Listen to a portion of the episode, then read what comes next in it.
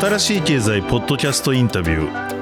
この番組はブロックチェーン暗号資産など Web3 領域の専門メディア新しい経済が業界のプレイヤーや有識者のインタビューをお届けするポッドキャスト番組です。今回の新しい経済ポッドキャストインタビューでは Astar Network founder の渡辺創太氏にご出演いただきました。 Astar Network に関してはここ最近大きなニュースがありました。イーサリアム L2 に参入して Polygon Labs と協業でアスター GKEVM という新しいプラットフォームを作るという発表がありました。また先日渡辺氏が関わる Startale Labs ではソニーの子会社と提携して合弁会社を設立しブロックチェーンを作成する独自ブロックチェーンを作成するという発表もありました。今回のポッドキャストインタビューではそんな渡辺氏にこの2つの大きなニュースについて語っていただきました。ぜひともお聞きください。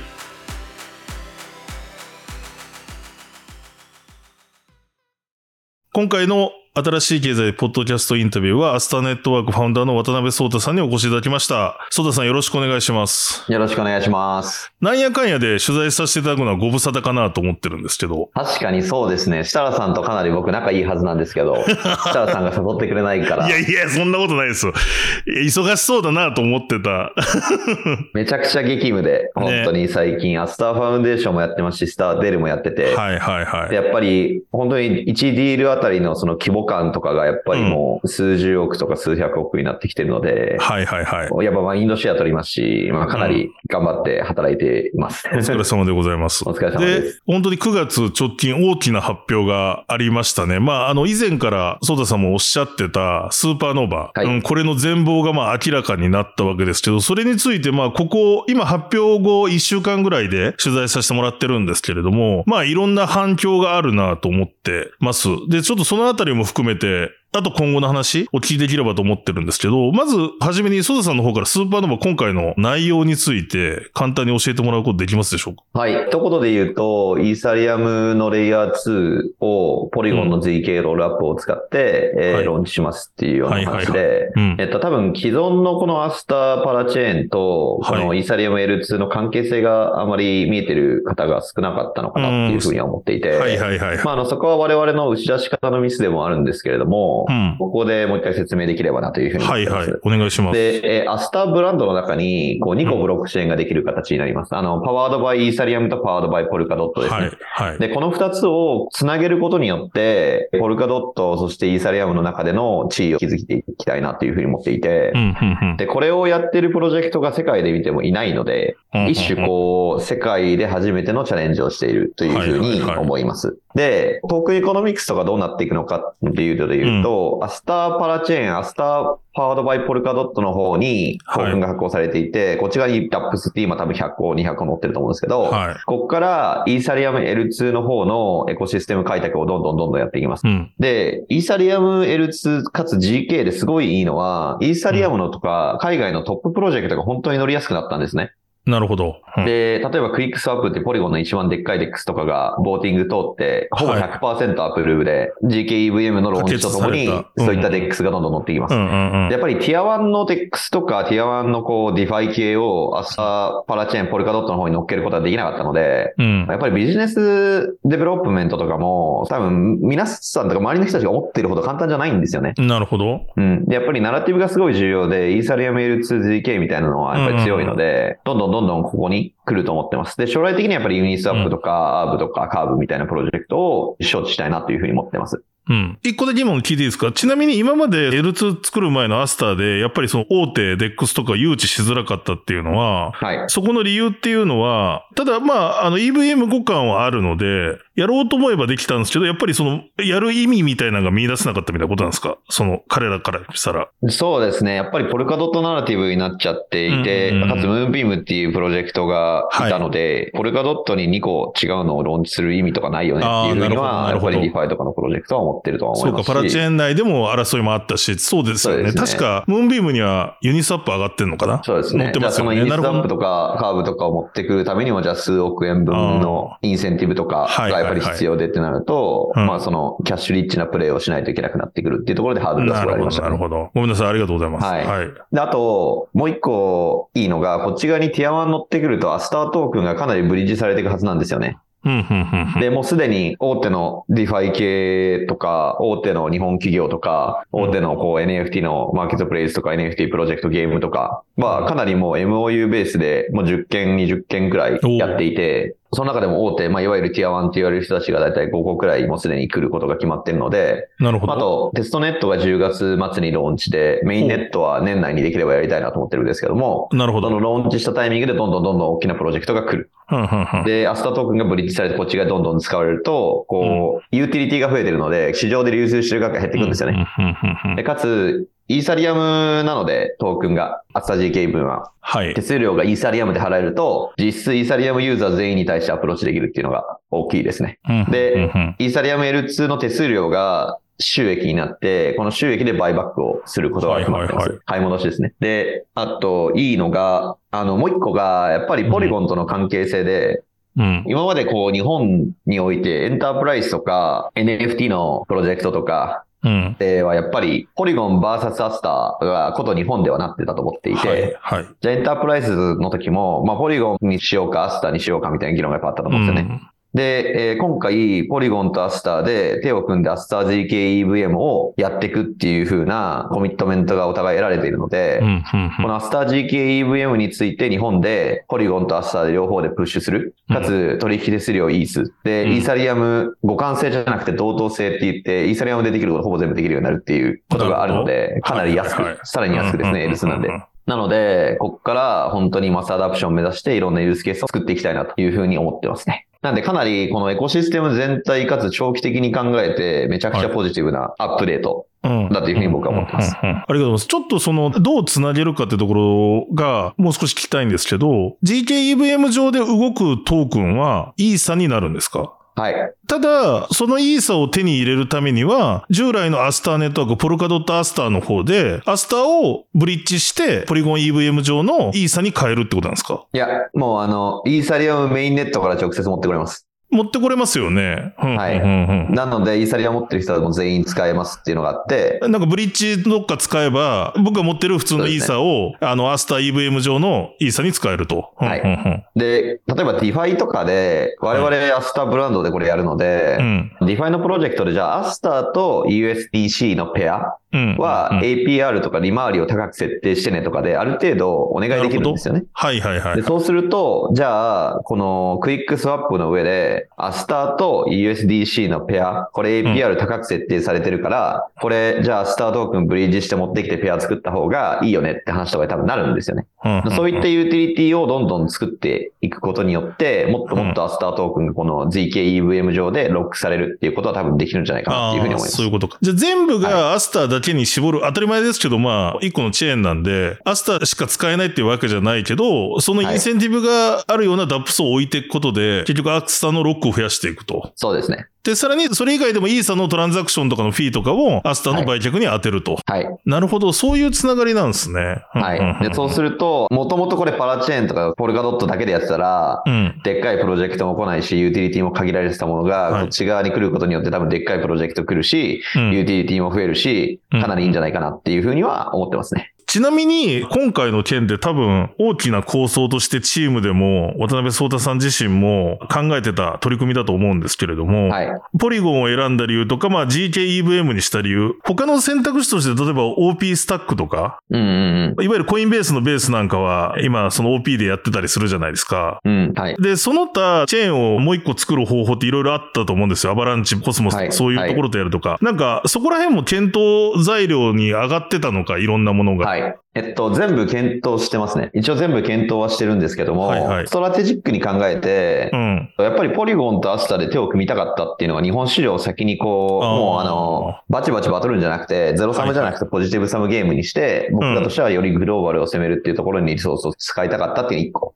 もう一個は、ファウンダーのサンディープですね。はい。彼が、一言で言うと僕の上位互換なんですよ。お考え方だとか、グローバルディールの巻き方とか、そのコミットメントだとか。人として。うん、で僕今28なんですけど、はい、彼今36とか多分37とか8で、はいはいはい、僕この年齢で彼と出会えたのは、かなり僕の人生にとってもレバレッジがかなり効くなっていうふうに思ってるくらい、なるほど。リスペクトしますね。うん、あの、やっぱりそのファウンダーの一貫したコミットメントっていうのがすごいなと思ってて、はい。まあ、例えば彼とかって、もうポリゴンで、まあ、7000億とか数千億あるわけですよね、時価総額が。うん。で、別にお金にも困ってないし、それなりにリッチだと思うんですよ。うん。で、いろんなファウンダーがやっぱり抜けていく中で、彼がこう、最前線に立ってビジネスディール巻いて、いろんなカンファレンス行って、自分で登壇して、はいはい。やっていくっていう、そのコミットメントの一貫性がすごいいいなっていうふうには思いますね。じゃあそういうところもまあ、加味して、プラス日本マーケットでの優位性とか、うん。そうですね。ですよね。はい。なるほど、なるほど。ちなみに今回まこれでさっきちょっと発表の仕方にみたいな話もありましたが、結構ツイッター上を見ると、既存のアスターはどうなるんだみたいな意見がすごい出てましたけど、はい。そのあたりでどう受け止めました？ソータさん。あ、あの、もちろんその発表の仕方みたいなとこ改善できるところはそうだなっていうふうには思うんですけども、はいはい、まああの、みんなアスターのこと好きなんだなっていうふうに思いましたね。まあトレンド入りしましたからね、結果的にね。はい、2日連続トレンド入りとかしてて、うん、なんですかね。こう、最大級のアップデートがあって、うん。なんか無風っていうのが一番悪いことじゃないですか。はいはいはい。で、もう多分アスターの規模だとか、今回発表させていただいたソニーさんとブロックチェーン作るだとか、我々の会社的な規模もかなり、なんでしょう、いい意味でも悪い意味でもこう賛否両論出るくらい大きいものになっちゃってるんで、で、まあイーロン・マスクとか孫正義さんとか見てて、まあ何やってもどっち行ってもどうせ叩かれてたり、どうせ押されたりするんですよ、どっち行っても。で、そこと比べると僕らってかなり、まああの、ちっちゃいですけど、もう少しずつ前進してきてるのかなっていうふうにはすごい思います。でもその分やっぱり、こう、一つの意思決定に責任が発生するので、はいうん、それはあの、自分の会社とか自分、周りのステークホルダーを超えた責任が発生するので、社会的な。なので、そこはちゃんとやっていきたいなっていうふうに同時に思いました。なるほどね。ちなみに、日本のそのいわゆるユーザーというか、そういうふうにいろいろ意見を言う人と、逆にグローバルの人で、なんか差ってありました？それとも結構似てました？反応の差。そうですね。日本の人たちのツイッターの方がなんか、一種、僕らの問題でもあると思うんですけど、誤解されて伝わっていることが多いかなと思いますね。で、海外の人たちの方は、いや、ポルカドットコミュニティから抜けるのかみたいな。あまあまあ、そういうのは確かに来てたよね。はい。うん、そういう声が大きくて、結構、進化に大変でしたね。でもまあ、うん、結構その、もちろんその、トークン2049ってシンガポールで大きなイベントやってたんで、はいはい、その発表の当日、1日前にはサンディープっていうポリゴンの CEO、ファウンダーと打ち合わせして、実際に彼が登壇のステージまで来てくれてますし、うん、まあその発表の30分前くらいにパリティの CEO と電話して、ちゃんとこういう風にやっていくとか、裏側で調整しやって、まあ次の日とか普通に話してたりするんで、はい、なので、まあそういった調整っていうのは比較的ちゃんとできたかなっていうふうに思います。だからさっき言ったように別に抜けるっていう意味じゃないしってことですよね。はいはい。うん。ただ確かに、客観的に事実だけ考えると、2本になることで、既存のアスターあるじゃないですか、今のポルカドットの。はいはい、それってなんか存在意義って何なのかなとか思っちゃうんですけど、そこにも今後やっぱり DApps とかは増やしていくそうですね。あの、ポルカドットでしかできないことってやっぱありますし、それをそっちでやっていくし、イーサリアムじゃないとできないことはイーサリアムであるんで、なるほど。それをやっていきたいなというふうに思ってます。ってのが一個と、うん、で、やっぱりこれローンチしてみて、その後の、この、はい、まあ、 transaction volume どっちの方が生んでるとか、はい、TVL どっちが生んでるとか、はい、このデベロッパーの adoption がこっちの方が生んでるよね、みたいになったら、一つだけに絞る可能性はあります。まあ、例えば、アスター GKEVM レイヤー2をローンチして、うん、なんかすごいここで、まあ、例えばですけど、コインベースの今のベースみたいにめちゃくちゃトラクションを生んでますみたいになったら、はいはい、じゃあこれフルでマイグレーションした方がいいよねって話になりますし、あの逆の場合は逆の場合で全然使われなかったねってなったら、その戻った方がいい可能性あるので、なんかそこは多分僕らが独断的に決めるものではなくて、はいはいはい、実際のデータ見ながら、あそうだよねっていうような意思決定を多分していくのがいいんじゃないかなと思いますね。だからそういう意味でもそうか。今回二つ走らせてみて、どこまで先のブリッジされるかとかも見てみてってことですね。そうですね。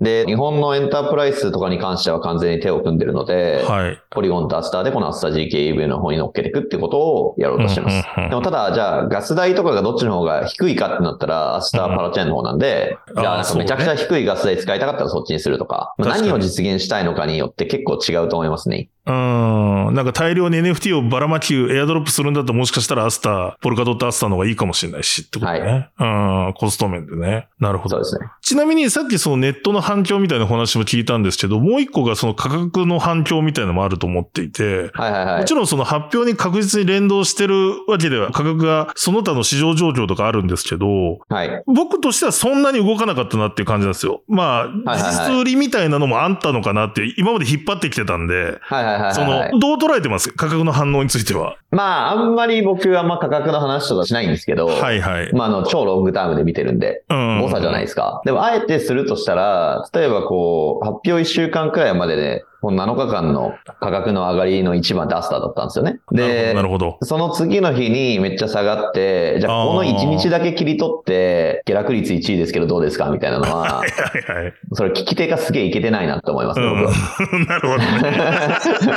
いやいや、何言ってんですかみたいな感じだと思ってて、うん、で、全体で見て今100位とかなので、うん、で、もともとこのアスター2ポイントを出すまで150位とかだったわけじゃないですか。はいはいはい。50位上げてるんで、まあそういった点で相対的にはかなりいいと思ってます、ね、確かに確かに。で、あれですよね。もちろん価格だけの話じゃないんですけど、ね、まあ、次のブルが来た時に、いわゆるアスターの価値を最大化する戦略として取った手が今回のこれって思えばいいんですかね。あのー、そういうことですよね。今やっぱり、ちゃんとやってる人たちは次のブルーマーケットで備えてやってるんで、はい。今そのポジション取り合戦なんですよね。グローバルでの。なるほど。で、その点で今回の打ち手はかなり間違ってないはずです。はいはいはいはい。で、間違ってるかどうかは多分3年後とかになんでかわかんない。そうだね、はい、もしくは本当に価格がぐっと市場全体盛り上がるタイミングでどう残れるかだよね。そうですね。スタートして。この2つのチェーンが。そうですね、うんうんうん。ありがとうございます。あと、さっきまあロードマップとしてはテストネット10月で年内にメインネットっていう話でしたけど、ここからまあいろんなコミュニケーションして、いかにダップス誘致していくかっていうのが本当に勝負になって、まあ今もやってるとこだと思います。で、はい、まあ強い DEX を置くっていうのはまあ一つ大事なことで今動いてると思うんですけど、やっぱりコインベースのベースなんかフレンドテックみたいな、なんかちょっとよ、なんかいきなりああいうのが入ってきて、なんか盛り上げたみたいな要素があるじゃないですか。はい。だから DEX 以外にどういうものをなんか新しい L2、アスターの L2 でも置きたいとか、こういうの来てほしいとかってありますか？そうですね。やっぱり短期的には、やっぱりユニスワップだとか、うん、アーブだとかカーブみたいなプロジェクトと一緒に働きたいなっていうふうには思っていますと。はいはいはい、で、まああと、アスターネイティブで、まあコインベースとかもそうですけど、ネイティブで強い DApps って絶対必要なんで、うんうんう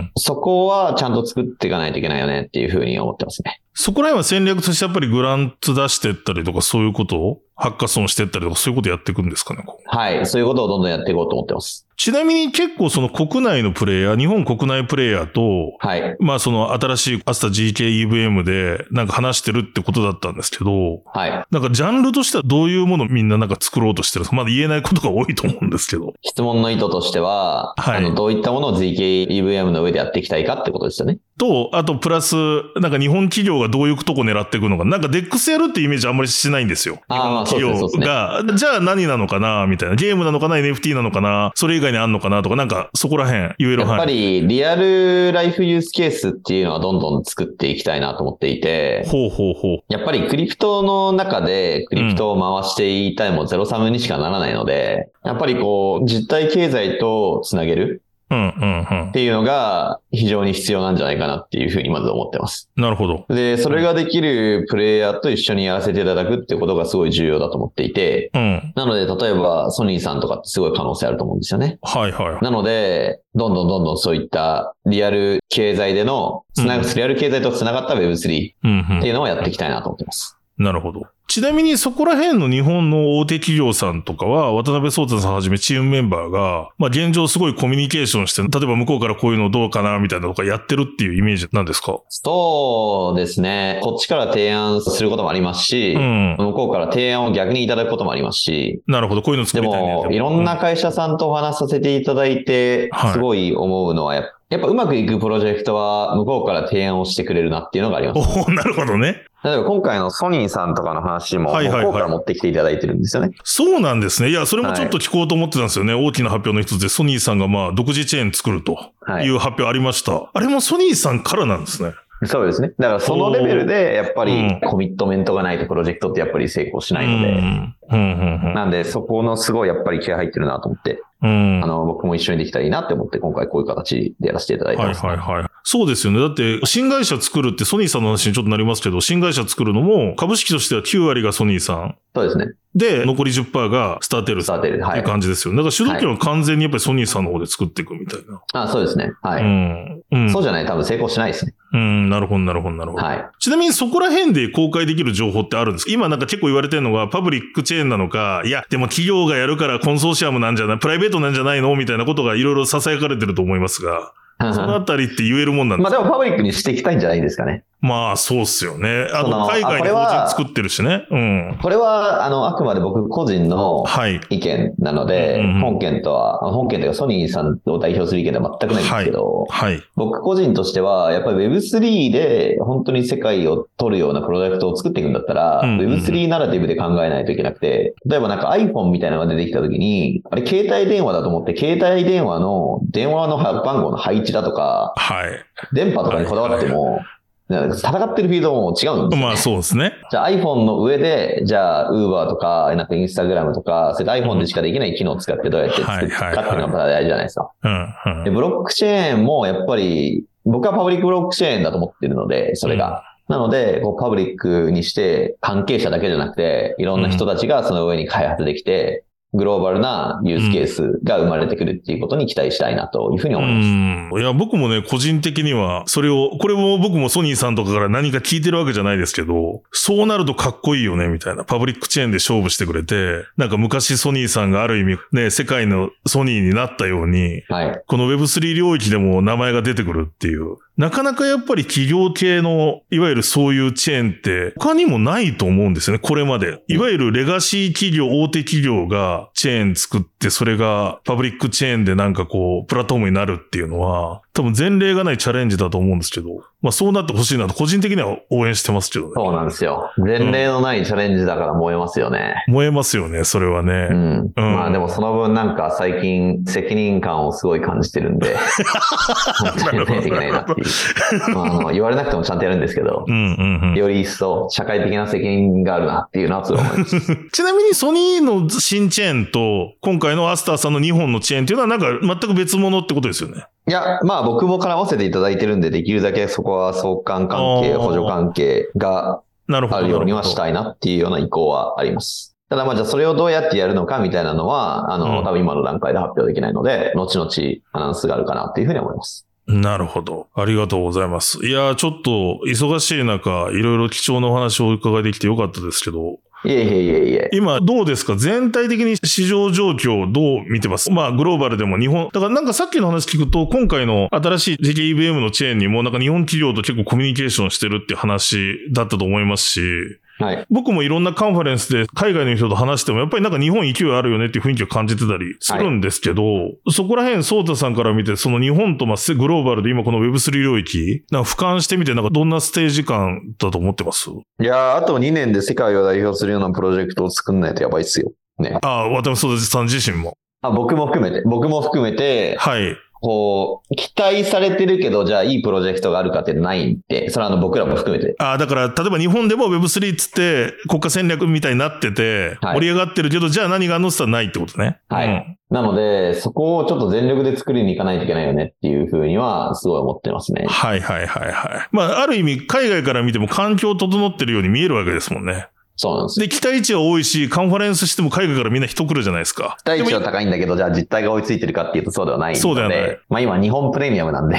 バブルなんで、ちゃんと追いつかないといけないよねっていうふうに思いますね。そうっすよね。はい。でもそこら辺の、やっぱり仕込みっていうのはやっぱりされてるような話めちゃくちゃしてますよ。渡辺聡太さんもしてるし、はい、他の人もやってるしっていう状況で、だからこの2、1、2年が勝負っていうことか。そうです。うん。めちゃくちゃやってますよ。もう大変ですよ。なるほど。ありがとうございます。あと最後に、今回もう一回話戻っちゃうんですけど、まあ、既存のポルカドットアスターと GKBM のアスターも含めて、まあ、日本ではある程度、現状も含めて、認知も含めて、あと企業とのコミュニケーションもできてると思います。グローバルの戦略っていうと今どんな感じなんでしょうか？今、だいたい30%くらいが日本で、うん、20%くらいがアメリカで、はい。その後トルコとかブラジルみたいな感じだと思うんですけど、はいはいはい。まあ徐々にこの日本人ユーザー比率は、比率ですね、数は増えてるんですけど、比率は減ってるので、うん、確かに。それはそのままやっていきたいなと思っていて、そうか、1年前とかだと全然もっと多かった。いや、と思いますよ。うん、覚えてないですけど。で、アスターに、こう、トッププロジェクトがどんどん入ってくることによって、うん、なんか気づいたらアスターってグローバルチェーン化してたよね、みたいな。なんで日本は GoTo マーケットストラテジーで入っていて、はいはいはい。で、日本でプレゼンスがあるチェーンだっていうことでトッププロジェクト周知しやすくなると思うんですよ。うんうんうん。で、それをどんどんトッププロジェクト入れていくと、今度日本からアジアとか世界中のグローバルなチェーンだねっていうふうに言われるようになると思うので、それをやっていきたいなと思ってます。うん、なるほど。じゃあ、まずは日本は当然。で、そこからアジア圏に GoTo マーケットしていって、まあ、そこら辺のだからアクションっていうのはどんどんやってってるってことですよね。アメリカでも結構多いですね。そこら辺はアメリカの企業とかもや今2位アメリカですね。ですよね、はい。それってどうやってユーザー集まってるとかいうか。いや、わかんないです。まあ日本で盛り上がってるっていうところが一個あるのかなっていうふうに思います、うんうん、まあでも既存のプロモーションとか、向こうの企業とかのコミュニケーションも始めてるって感じ。米国ではい、始めてます。うんうん、なるほど。ただ今の段階で行くつもりはあんまりないですね。うん、なるほど、なるほど。ありがとうございます。じゃあ、渡辺さん、最後にちょっと、日本のこのリスナーに一言、まあ、今後の展望だったり予定みたいなのあればいただければと。いやー、そうですね。やっぱ結果が全てだなと思っていて、はいはい、僕はごちゃごちゃこうツイッターとかいうよりは事業として結果を出したいので、まあなんか3年後とか5年後僕らがどこまでいけるかっていうのがすごい勝負だと思って。はいはいはい。で、その中でやっぱり日本人のファウンダーとしてグローバルでやっぱり結果を出して頑張りたいなと思ってるので、ぜひ応援いただけると嬉しいなっていうふうに思います。ありがとうございます。いや、ちょっとでも年末にかけていろいろテストネットからメインネットローンチがあるんで、いろいろ僕もメディアとしても、また改めてその都度取材させていただければと。はい。お願いします。はい、思ってます。またいろいろ話しましょう。ぜひぜひ。はい。はい。ありがとうございます。